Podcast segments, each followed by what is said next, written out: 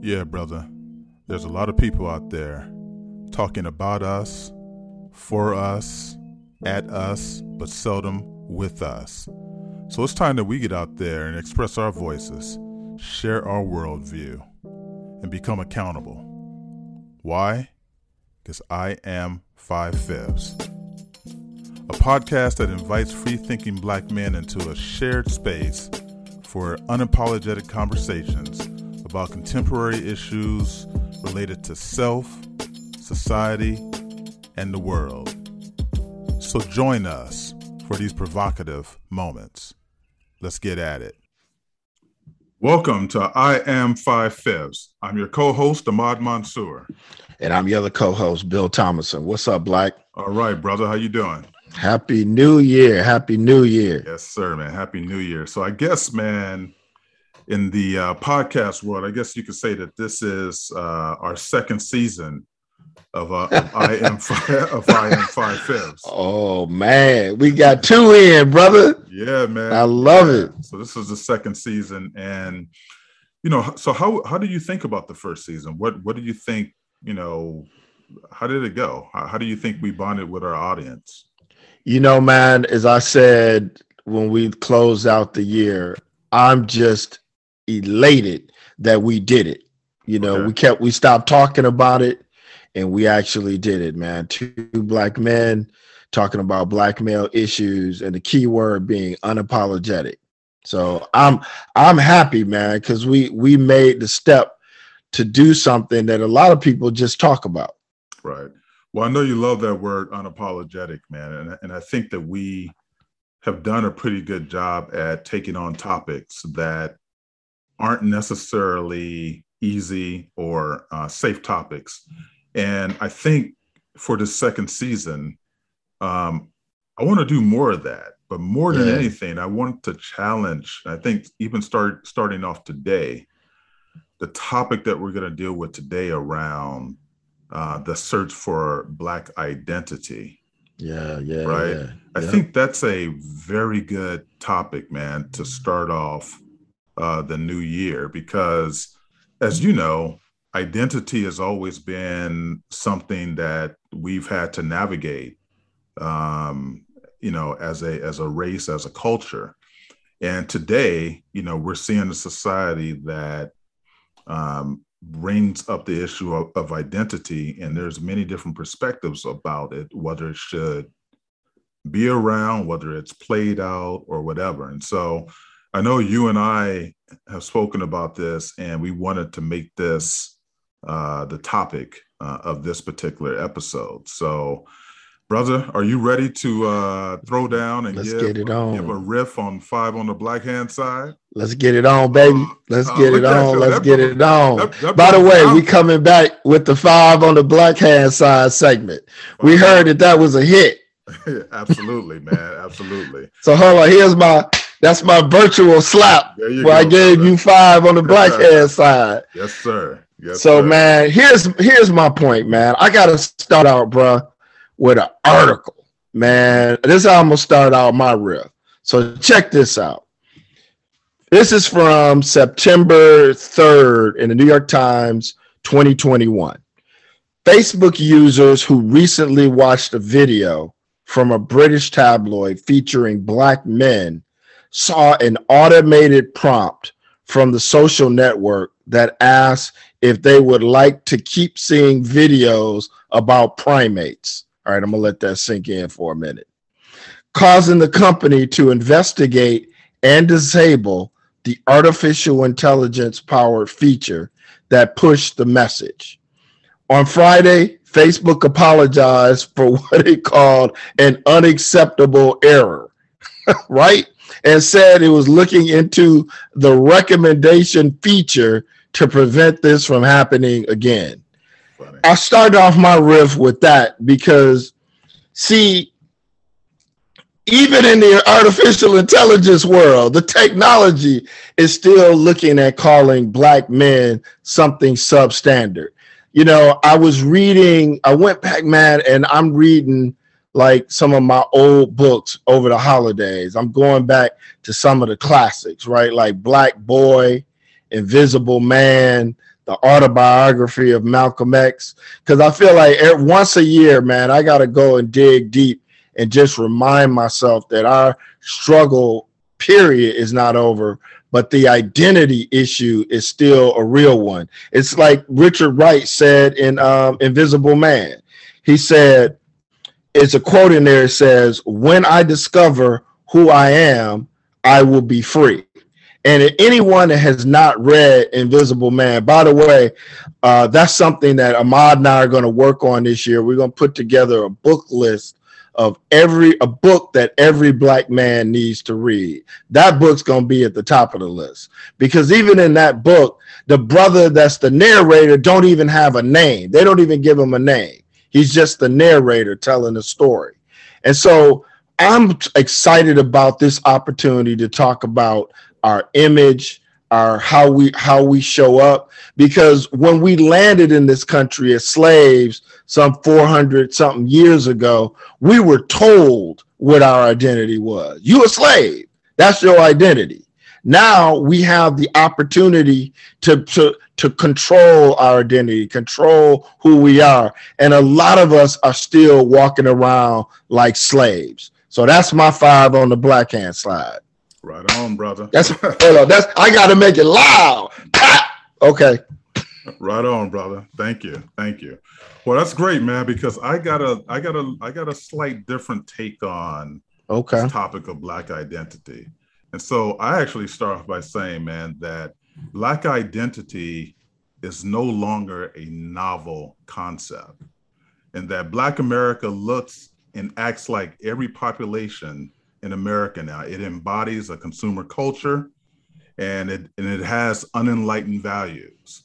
And so really, when I look at black identity, I see that since freedom is no longer on the table that threatened the lives of black people, race has become pretty mute.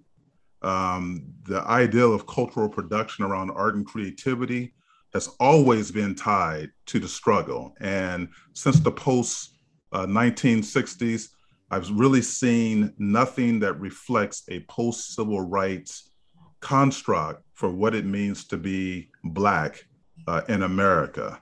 And as a result, today, especially today, I see that Blackness is weaponized for power in the realm of identity politics. You see Black people overly performing racial identity in a way that commoditizes Blackness for political, corporate, and diversity reasons. And so what you see is that in the political class, you see them often using race and mapping it to the Democratic Party for votes. Preach, brother, preach. Using political threats of going back to Jim Crow. And also you see the political class really not concerned about anything related to identity other than their own personal gains under the auspices of diversity and inclusion. And then you see us on TV. So these are things that are about the Black and political class using identity, but it does not improve the material conditions of struggling Black Americans who still have to endure poor schools, single parents, and crime.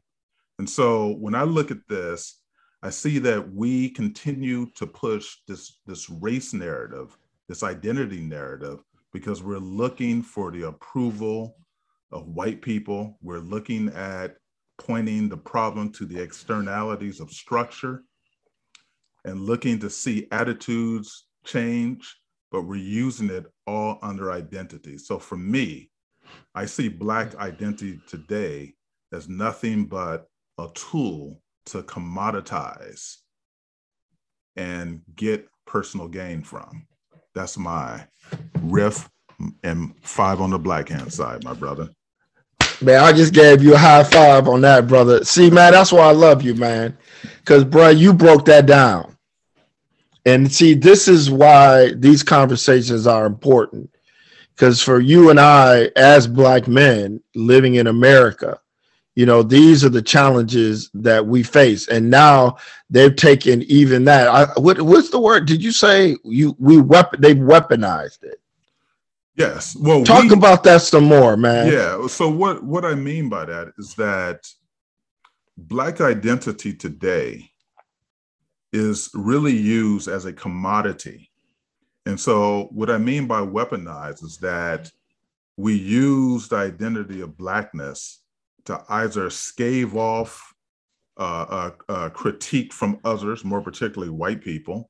So if there's something that white people have to say, we use it to scave off critique, and we weaponize it for our own personal gain. So when we want to show up in spaces more, our arguments are often around what someone is doing to us, with the idea that that will put them in a position of pushing material changes based on our complaint, our grievance of based on race and racism. So really, Blackness has become a tool. You know, DEI, for example, and I mentioned that in my thing. Like, if you want to see gains in corporate America, you know, we come up with these ideas around race and deficiencies in that system to try to push, you know, the corporate environment to do something for us. And a lot of times, Bill, this is pure performance, pure performance that doesn't necessarily, is not steeped in data. And when it is used, and when data is used based on the ideal of disparity. And disparity does not always equal racism. Race could be a factor, but there can be a lot of other different determinants that play into why something is the way it is. But it just seems that we have come to this place in 2022, and more particularly since the George Floyd incident, where we have put race so far out in front that we're not even addressing some of the real material issues in these communities, like schools and economic mobility. It's just something that just doesn't, you don't see as a core problem anymore.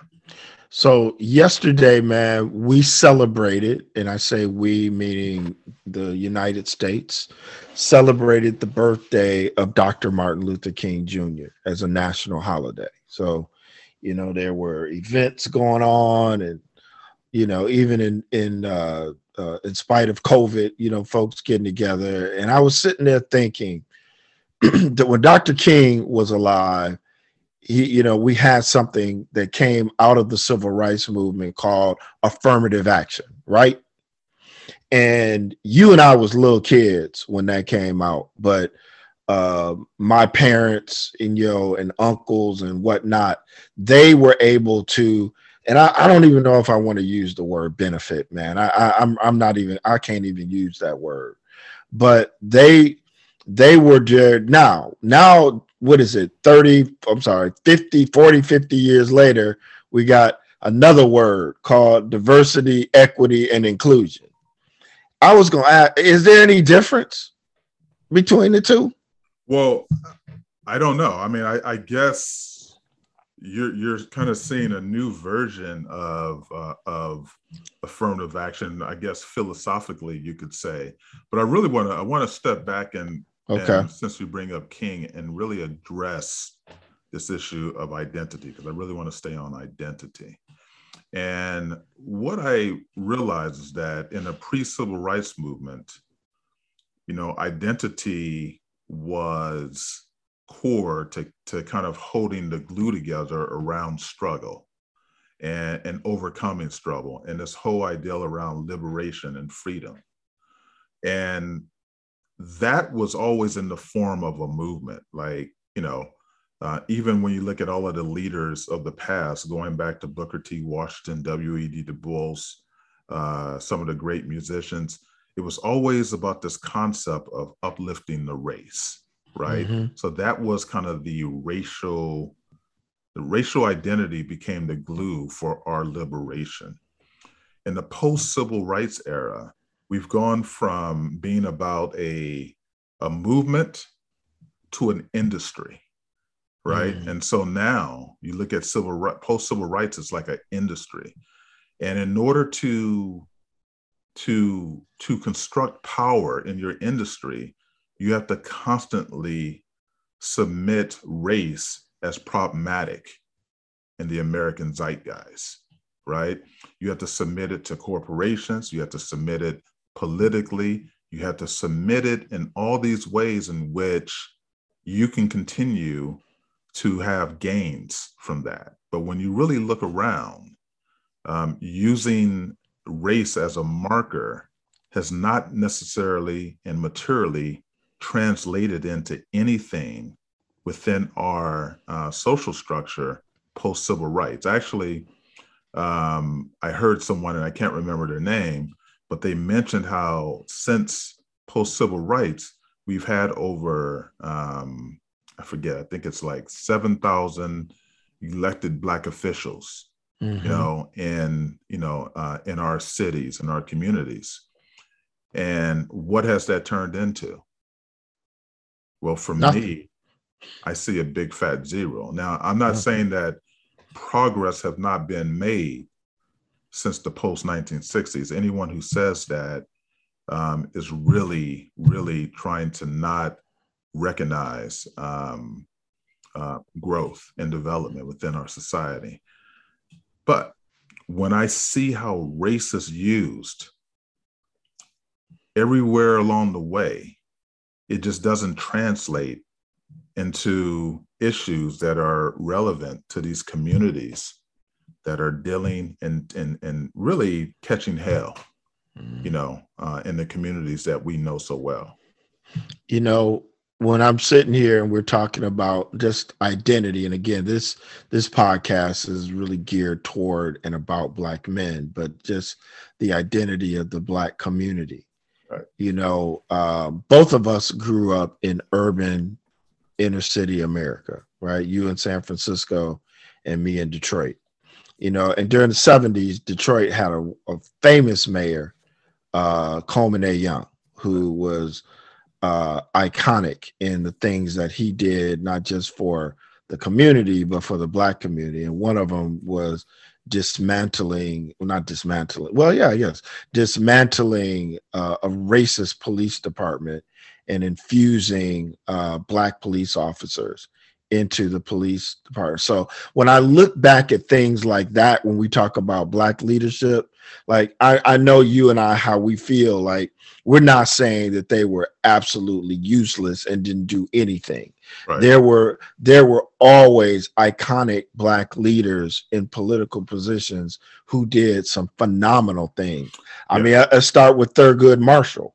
Right. Right. Well, yeah. I mean, definitely. Once again, I'm talking post-civil rights and so, of course, I totally agree with you. I mean, there are some exceptions. You know, when you look at, the Atlanta mayor, Maynard Jackson, and I'm not trying to give him a pass. Yeah. Who was a blueprint for how you really bring, Black power into. And wealth into a political setting. Yep. And, and quite frank, a cat that, no one likes to speak to because of his tragic ending.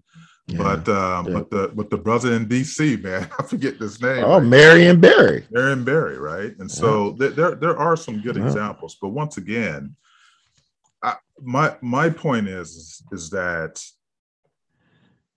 okay, I want to kind of change this up. All right.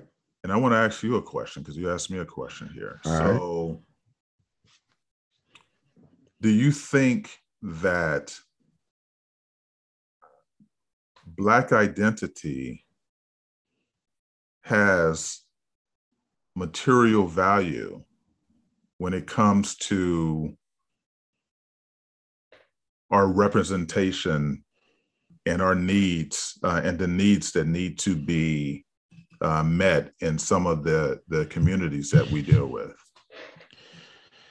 I guess the way I'm gonna answer that is I look at a lot of the industries that are identified as being Black.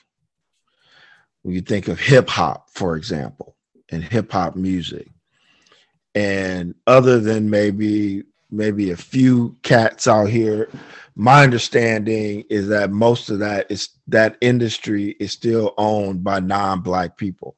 And they are the ones, I don't have those statistics, but my understanding is that, you know, that's still owned and controlled by someone non-Black, meaning it's a culture that came out. Again, I'm no hip hop historian, so if anybody want to throw rocks at me, put your rocks down. I'm not a historian, but my understanding, it came out of the inner city, New York. That's really where hip hop, as we know it today, was birthed. And a lot of that industry was built on the backs of young Black and brown artists. I got a friend of mine, man, who works. I just ran into him last week, and I didn't even know this. He grew up in the Bronx, and he said, man, I remember hanging out on the playground with LL Cool J when that brother was standing in the playground with a DJ and just rapping. And it was a young brother passing out flyers, telling people to come listen to him. Oh, by the way, his name was Russell Simmons. And both of those men are now iconic in the hip hop industry, and they've done well for themselves. But I look at like LL, he's an actor on TV now, on NCIS, I believe. And Russell, I think they went after him during the Me Too movement. He's out of the country. I don't even know if he ever coming back. So I guess, man, I want to answer it like this, Ahmad. I believe, like you're right, I believe they have taken the Black identity, they've weaponized it, and they've monetized it. Well, first of all, when you say they, who are you referring to? Oh, okay. Versus like the man, the man standing behind the wizards. Right. It's not the dude for the Wizard of Oz, right, behind the curtain pulling the string. Right. I would just call it mainstream, the mainstream world. That's where I would disagree with you on. Okay. First of all, I know that a lot of times we kind of set up, you know, the power dynamics, you know, of Blacks in America as kind of us against, you know, the man or the system, you know. Mm-hmm. But what I'm speaking to is when I say they, I am talking about the Black political, corporate, and media class, right? Okay. All right. And so what I'm saying is that these are the people who benefit from peddling identity, right? They're the ones that construct the narratives around Black misery and pain in a way in which they could use as a bargaining chip for their own gain, right? So when it comes to the Black political class, for example, what I'm saying is that they have mapped themselves into the Democratic Party, mm-hmm, and they don't necessarily materially come through, as we're seeing now today with Biden, with anything that's related to the Black ask, right? Mm-hmm. But they do peddle race right around election times, whether it's, you know, our voting rights of Black people, or, you know, that they're going to be challenged. We're going to go back into Jim Crow. I mean, you know, like you'll see race come up. You'll see the issues of race and policing, because that becomes the way of getting Black people to the polls. So they're weaponizing race as a way of creating this sense of insecurity. And so even when you look at Black corporate America, you know, I mean, think about it. How do you go from a situation in Minnesota with a white officer's neck on knee yeah, on the neck of a poor Black man? How do you go from that situation to everything in corporate America being about DEI. And, like, Target now deciding we want to give $50 million to black folks. Oh, and by the way, all these other companies started lining up to start giving millions of dollars after they saw this. And what's that got to do with it? What it has to do with it, and whose hands is it going into? It's going into the hands of the black political media class, media nonprofit class, right? The people who got big megaphones to speak on behalf of these communities. So I really look at that group. I look at them as kind of the, they set themselves up as the gatekeepers using racial identity, right? And mm-hmm. and I think that's really the challenge. So before we start not before we start the podcast, but before I came on, I began to think about racial identity and what's being formed out there, right? So mm-hmm. I came up with a couple of different groups that are kind of representing racial identities, and they're all benefiting off of the commodity of race and blackness, right? So you kind of have to hear this. Yeah. So the first one that I call kind of like the it's woke blackness. It's that black. That's a group. Well, yeah, that's what I'm calling the woke. I'm calling them woke. The woke blackness. That's what I'm calling them, right? Oh, okay, and I got you. The way I would describe them is kind of the they are the black political and media class that weighs heavily on identity. They see all problems through a structural lens, and their critique is on the externalities of the problem, right? And as I talked about before, they map themselves to the Democratic Party, and really institutionalizing blackness within the Democratic Party. And so then you have kind of like this second group that I call, they're the black anti-racist and racial rejectionists, right? And these are people who push more of a conservative kind of respectability, assimilationist politics. They are fervent about denying or downplaying racism and the events that occur in our American zeitgeist around race. And they're almost playing the role of the apologist and the myth buster. And they're wedded more to the kind of a tradition of race, right? So that's what they put out there. And I'm not sure if you're familiar with these guys, but that's everyone from, John McCorder to Glenn Lowry, to guys like, what's his name? Thomas Chatterton Williams. These are all guys like, for example, like Thomas Chatterton Williams, he's a race rejectionist, right? Mm-hmm. So he's a black man that wrote a very interesting book around how he was leaving race because after the birth of his child, he had a child with a white French woman. He saw that his child had very little characteristics of someone who we would call black. Mm-hmm. So he began to really question, was there race and race essentialism could be part of how he created identity for him and his family. So he decided that he couldn't and walked away from the concept of race. So he's now rejecting race as a construct all in all. Okay. So it's just very interesting that you have all these different people out here speaking to race and identity, but it's almost as a commodity. I'm going to keep on saying that. I was just sitting here thinking, remember, man, you just got back from Europe and, going to Portugal and England and Spain.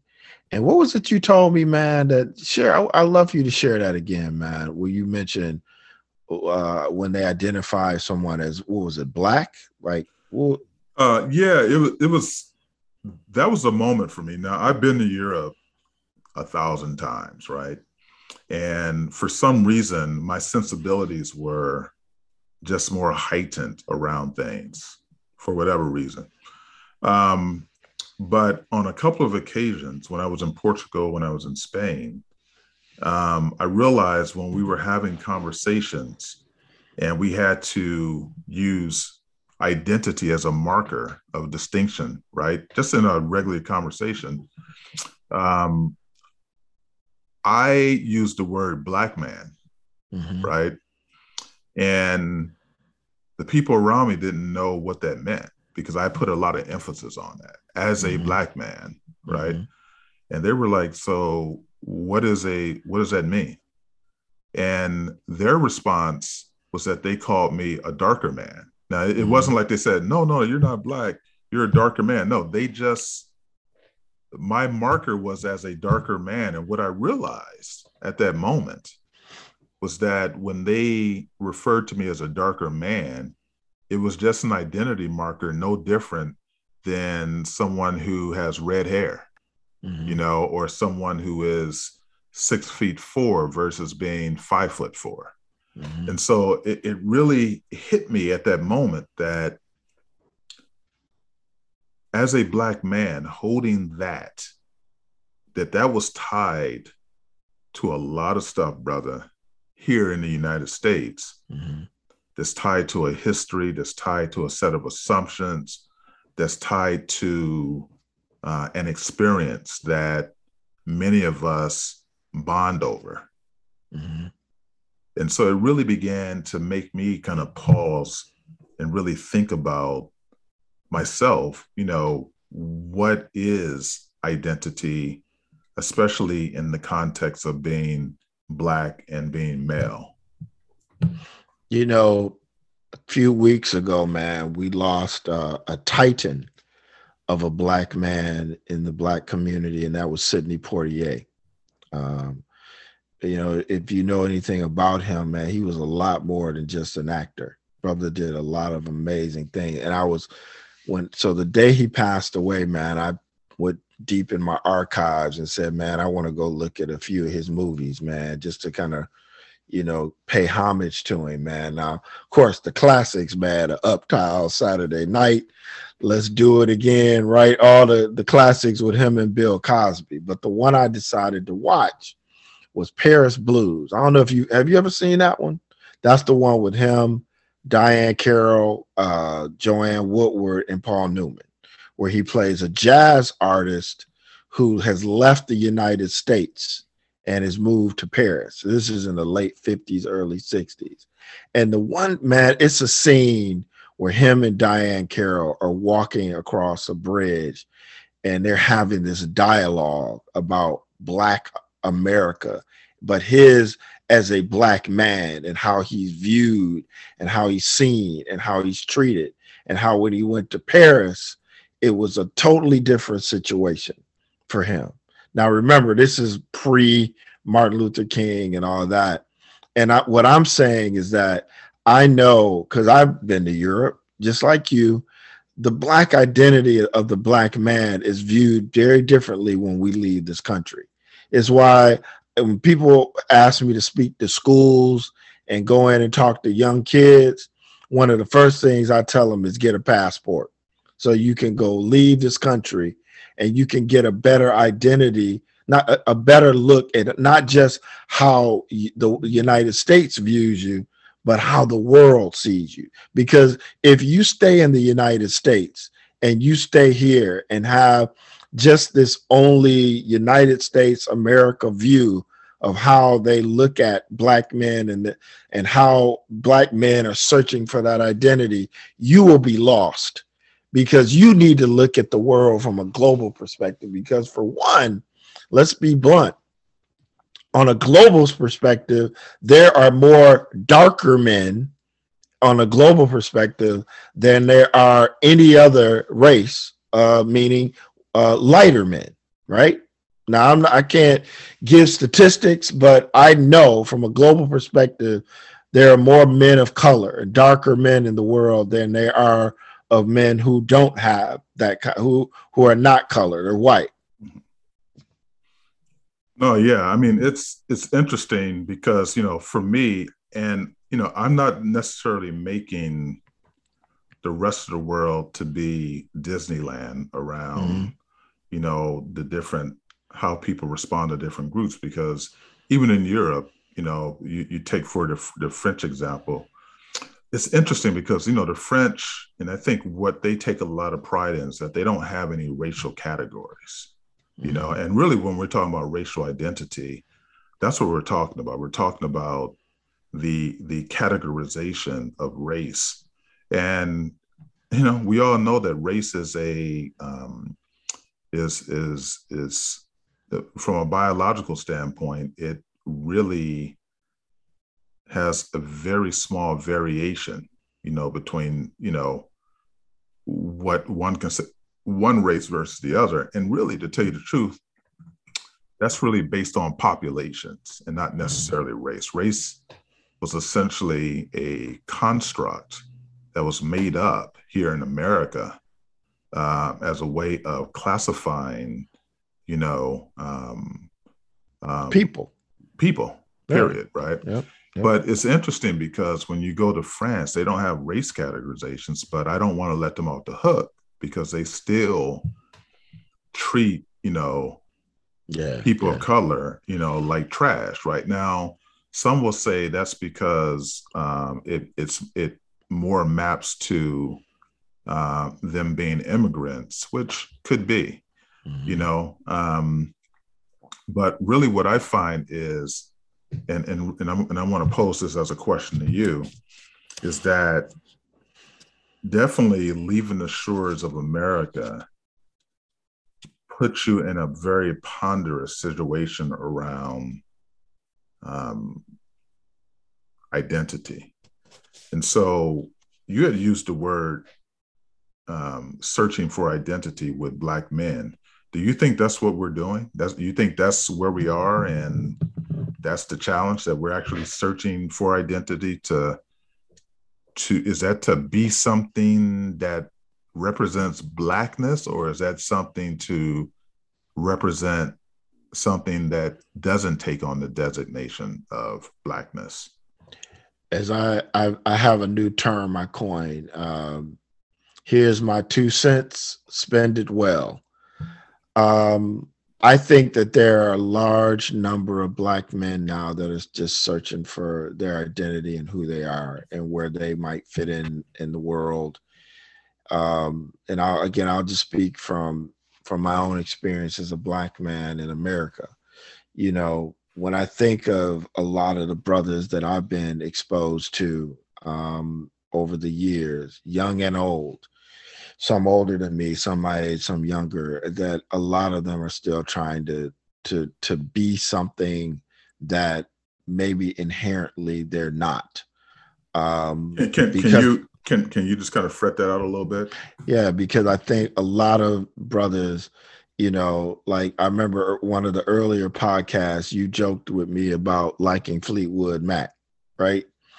And for a lot of Black men and Black folks in period, I'm using a very simple. I remember growing up, I was listening to a lot of, I just call it non-Black music. You know, now, hey man, I love my Steve. You know, I'm from Detroit, man, so I love my Motown. Love my Stevie, my Temps, my Dianas, the Jackson 5, on and on. But I was also listening to Fleetwood Mac and Led Zeppelin and the Eagles. And I remember people looking at me saying, that's not Black. That's Black. That ain't Black music. And as a kid, see, I didn't care because that's just how I was. But I think a lot of men and women, but I'll say Black men, they will do things that they might not otherwise want to do because they want to fit in. It's kind of like when I used to joke with all my boys when we would get our first jobs coming out of college. Most of us went to work in, be blunt, all white environments. And I used to have a running joke with, I would say, how many days did it take them before they asked you if you wanted to play on the basketball team, right? if the company had a basketball team right. or a sports team, because that's how they identified us, right? Immediately we walk in. Ahmad, you what, 6'4"? I know people look at you and they don't know the brilliant black man you are, but immediately I'm sure a lot of cats looked at you and immediately say, oh man, I know he played ball. And I guess when we started the conversation today and I started out with Facebook and their AI calling us primates, is because this is how, and as I'm giving my discussion, I want to change our narrative. I want to show us that there are black men that are doing all different kinds of things. We don't all have to listen to the same music. We don't all have to like the same things. We're as varied as any other group. But I think what I hope is that black men listening to this podcast, whoever you are, wherever you are, the thing I always want to get across is that I would hope you would just stay true to who you are, whatever that may be. Well, that's very interesting, and I love that. And I think what that reminds me of is the whole ideal around black men and self-agency. The idea that we are searching for an identity, it makes sense, especially based on what you just said, because I think, we don't necessarily allow ourselves to fall into our interests, our behaviors, our authenticity in ways that doesn't reflect the dominant narrative or just the dominant set of behaviors, that we often want to lead with. And that is an essential part of really finding your identity in a way that even transcends the notion of blackness and being a black man, because even when you think of being a black man, and I would put this question to you, that what makes us black men? Is it that we're bonded together by an identity that is based on struggle, based on how we are perceived by the American zeitgeist? Or is there something else that represents our identity that becomes the glue? And, that's a rhetorical question, but feel free to answer that, because I see black men, like I said, you mentioned a search for identity. I see it as a search for self-agency and self-authorship, okay. And that puts us in the world in a way that allows for us to fully be realized as human beings. Mm-hmm. And I think a lot of that really has to come down to challenging certain assumptions around what it means to be a black man, and going on your way. Mm-hmm.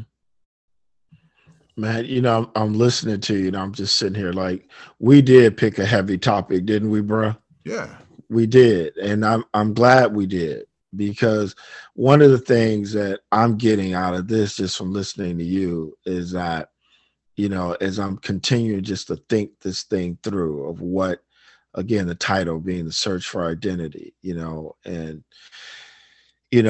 I'm in my 50s now. I like to think I know who I am now, right? If I ain't figured out who I am by now, then shame on me. But well, not 100% of where you are, who you are. Otherwise, we would have to just go ahead and drop you 6 feet under, bro. Well, hey, you know, anyway, it's a daily growth, right? Yeah, yeah, absolutely. It's a daily. It's daily growth. Yep. Growth is daily, but yep. But at the core, I know who I am. And you asked about, you know, what is it? And the first thing that came to me, man, again, just off the top of my head, I had a vision of when I first went to college, and I walked into the cafeteria as a freshman, this big old cafeteria. And the first thing I did was I looked around and I saw a group of people, all black, sitting at a table that were all sitting together. And I said, well, do they know each other? And then, of course, and you got to say, I went to a state school, right? So it was hundreds of people in this cafeteria. But they were all the black kids was in one table. And it might have been some others scattered around. And you know me, man. I'm like, I'm gonna go sit at the non-black table because I wanna just see what's up, right? I'm an engineer, and I'm like, I'm gonna meet some other folk. But a lot of us, I think, would have picked the black table because they felt comfortable there. Right. And because of the skin color that has bonded us together. Because that's the only thing I saw when I walked in that cafeteria, right? With skin color. I didn't see nothing else. So as I'm thinking about what you just said, man, what I think for one, you know, whether we want to admit it or not, I think it's skin color, dark skin color, black skin color, whatever you want to call it. That's one of the things that gives us our identity in the world. You know, when we walk around, you know, I remember when Tiger Woods was saying, I'm not black, I'm Belizean. And he didn't want to disrespect his mother's heritage. And then we was joking like, hey man, if you get pulled over by the popo, they gonna say, hey, you black. They ain't gonna be calling you Belizean. Well, you know that's so true, man. I know he got a lot of heat for that. He did. But that's the point in the issue there, because yeah, I mean, skin color, but we map skin color to race. I mean, you know, now, like I said, phenotypically, you know, skin color is just skin color. It is. That is more mapped to populations than the socially constructed ideal of race. But you can't totally dismiss race because it's embedded into the American culture in so many different ways. One way of which is what you just said, you know, the fact that, you know, we can, the relationship that we have with police, still puts race, you know, as a marker for being treated differently. But it's interesting, man, because when you say that they were all sitting at the table, and you know, there was a book actually written, why are all the black kids sitting at the table? At the same table. Yeah, I've seen that. Yep. But, I've seen it. You know, but what really had all of the black people at the table? Is it a sense of insecurity? Is it a sense of, you know, what is the bonding agent other than just black skin? Is it, because I would assume that when you get to college, you all come from different type of neighborhoods. Mm-hmm. So is it just the fact that, you know, we all have a culture that can connect us? Now, we're not the only ones that do that. I mean, however, this ideal around feeling the need to go there, I mean, that happens a lot with black people in a lot of different environments that they go in, right? And we have a tendency to want to put a big black stamp that says, you know, I am black. And so that becomes your identity for how you are expecting someone to interpret you. Mm-hmm. And so, you know, what I think about is, you know, is there a sense of insecurity that becomes our blanket? Because, man, I got to tell you, speaking about travel, Dollar Bill, there's been times when I've traveled, and I'm going to be 100% honest with you on this, but there's been times when I traveled and you would see Black people out mm-hmm. and traveling. Mm-hmm. And, man, they're wearing shirts, that says, Black Traveler, mm-hmm. and mm-hmm. and something that's identifying themselves out in the world like that. And I'm just wondering, first of all, when I see that, I'm not attracted to it.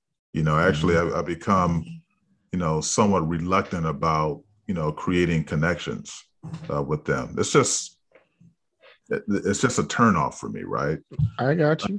But I wonder, why is it necessary for us to wear Black identity on our sleeves so prominently, even when we leave outside of the source that we consider to be the place of oppression? Well, some consider to be the place of oppression. Here's why. I can't. I know that was just a something you put out. I want you to answer that. I want you to answer. Okay. I'm gonna answer it like this. When you and I decided to do this podcast, both of us started doing research on podcasting and wanting to sign up for all the different services. And then I saw there's an organization called Black Podcasters. Right. And I'm like, how come we just can't be some podcasters? Exactly. Right. But it's like, I think people, here's how I'm gonna answer it. I say this to you all the time, man. Take away this technology, take away these cell phones, take away a lot of these things, man. And at the core, we still tribal animals. We all want to exist in a tribe and be identified with a tribe. You take away who we are at the very core, and as I call, look, I'm not going to get overly spiritual, but I call, this is my earth suit. This is my suit for earth. Mine just happened to be dark, black. I think a lot of those black people just trying to identify with something.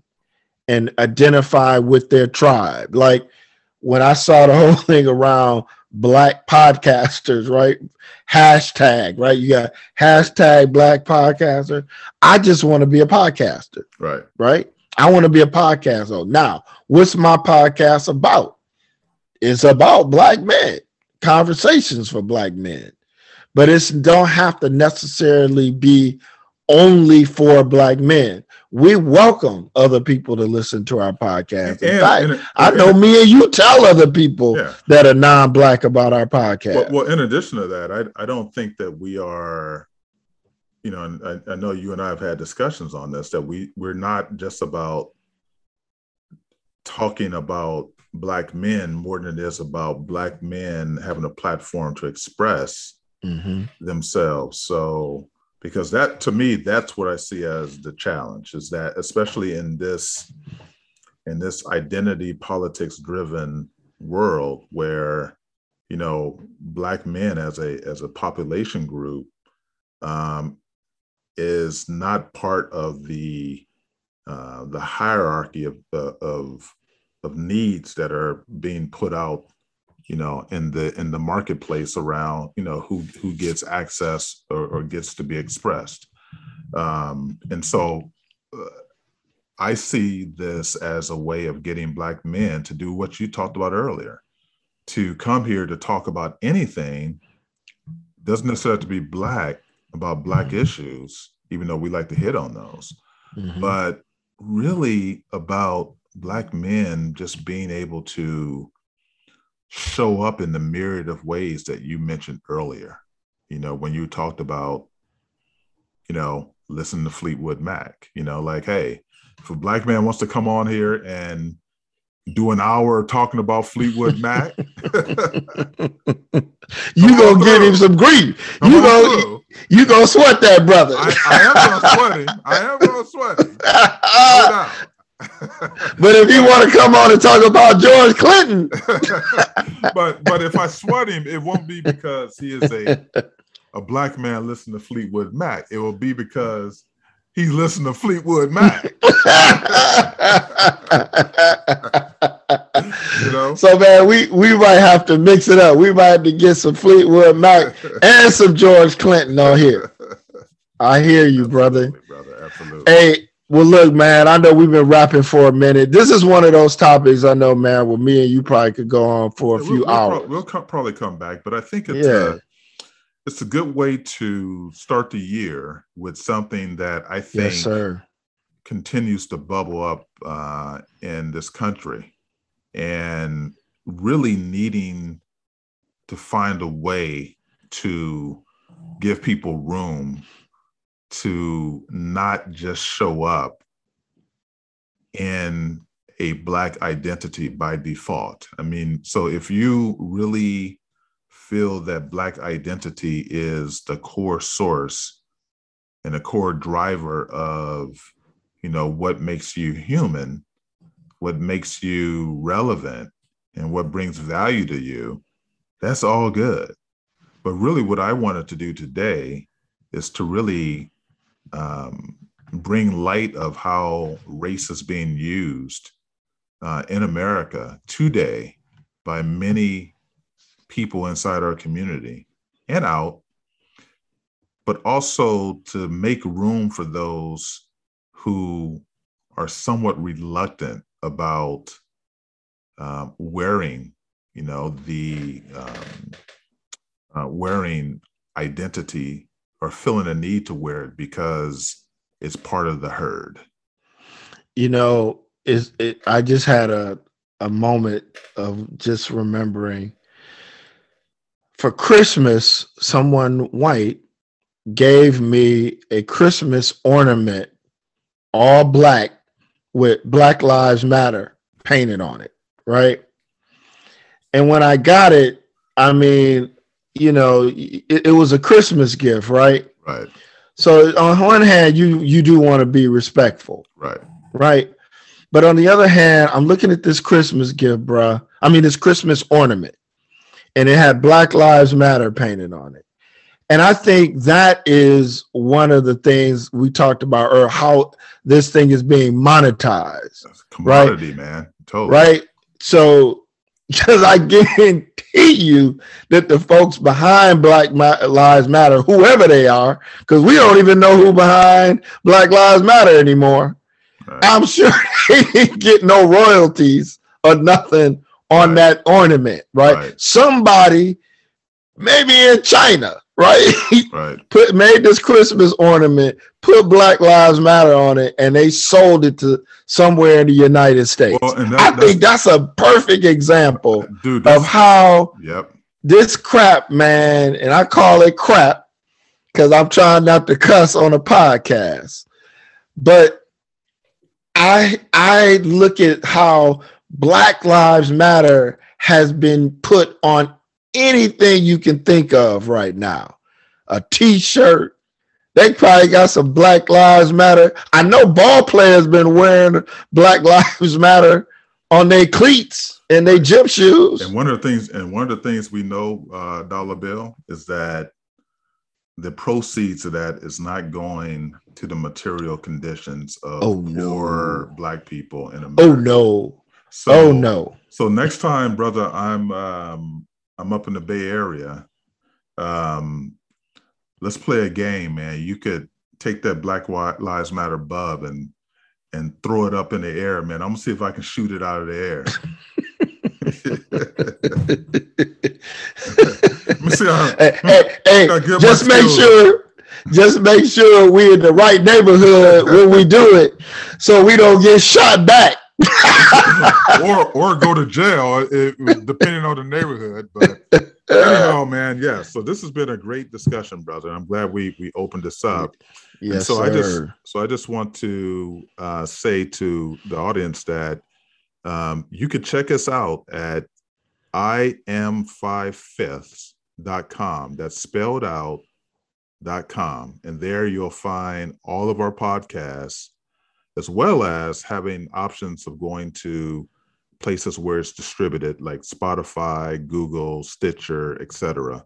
And we have articles on our website as well as all of our recordings. So, Brother Dollar Bill, I want to thank you, man, for getting this hang in with me, my brother. Hey, man, it's all good, man. And what we hope to do over time, I'll just add, is build our community out. We're working on that. We need to put the things in place where we can have people give us feedback, right? You know, and build out this community. And, you know, we got some nice surprises coming down the line. We ain't gonna blow it. No big reveal right now, man. Yeah. That's it. Yeah. That's the word I'm looking for. No big. What's that when the kids? I mean, when the parents have that's the reveal, call it the baby reveal. That's the reveal, man. Yeah, we ain't reveals yet, man. Right, but hey, brother, as always, it's a pleasure doing this with you, man. Going on this journey with you. I'm hoping, man, with the information we share, I said I might not change anybody's mind, but I want people to use your mind. When you think about the things that Ahmad and I talk about, look, man. I just want brothers to be in a position where they can think on their own, make their own decisions, and hold their heads up high, man, and be strong. Yeah. I mean, we've seen some horrible things happen to black men over the last few years. Right. Black man just getting shot by some white folks just because he jogging down the street. Right. Right. So, I mean, so you and I want us to hold our heads high, not walk around in fear. Hey, man, we might go out somewhere and toss that bad boy up and start shooting it. Because, you know, I want the key word for me is, man, I'm fearless. Right. I refuse to let any of these incidents, these people have me walking around in fear. So the key word for me is, as I said, is agency. But one last statement, because I think we have to get out of here, is I think, man, I'm going to write a little article for our website where I'll put up some books that they can recommend. I got about 3 different books that I think would be helpful to help facilitate your own kind of intellectual and philosophical understanding of this topic, because I think we're at a moment where it should be something to think about. Well, hey, man, you know my book, I dropped it earlier in the podcast, a must-read for any black man, Invisible Man by Ralph Ellis. And did you know that's the only novel he ever wrote? Oh, well, the other one got burned up, man, so it's a terrible tragedy. But let's get out of here, my brother. All right, brother. Thank you, and peace, man. Peace.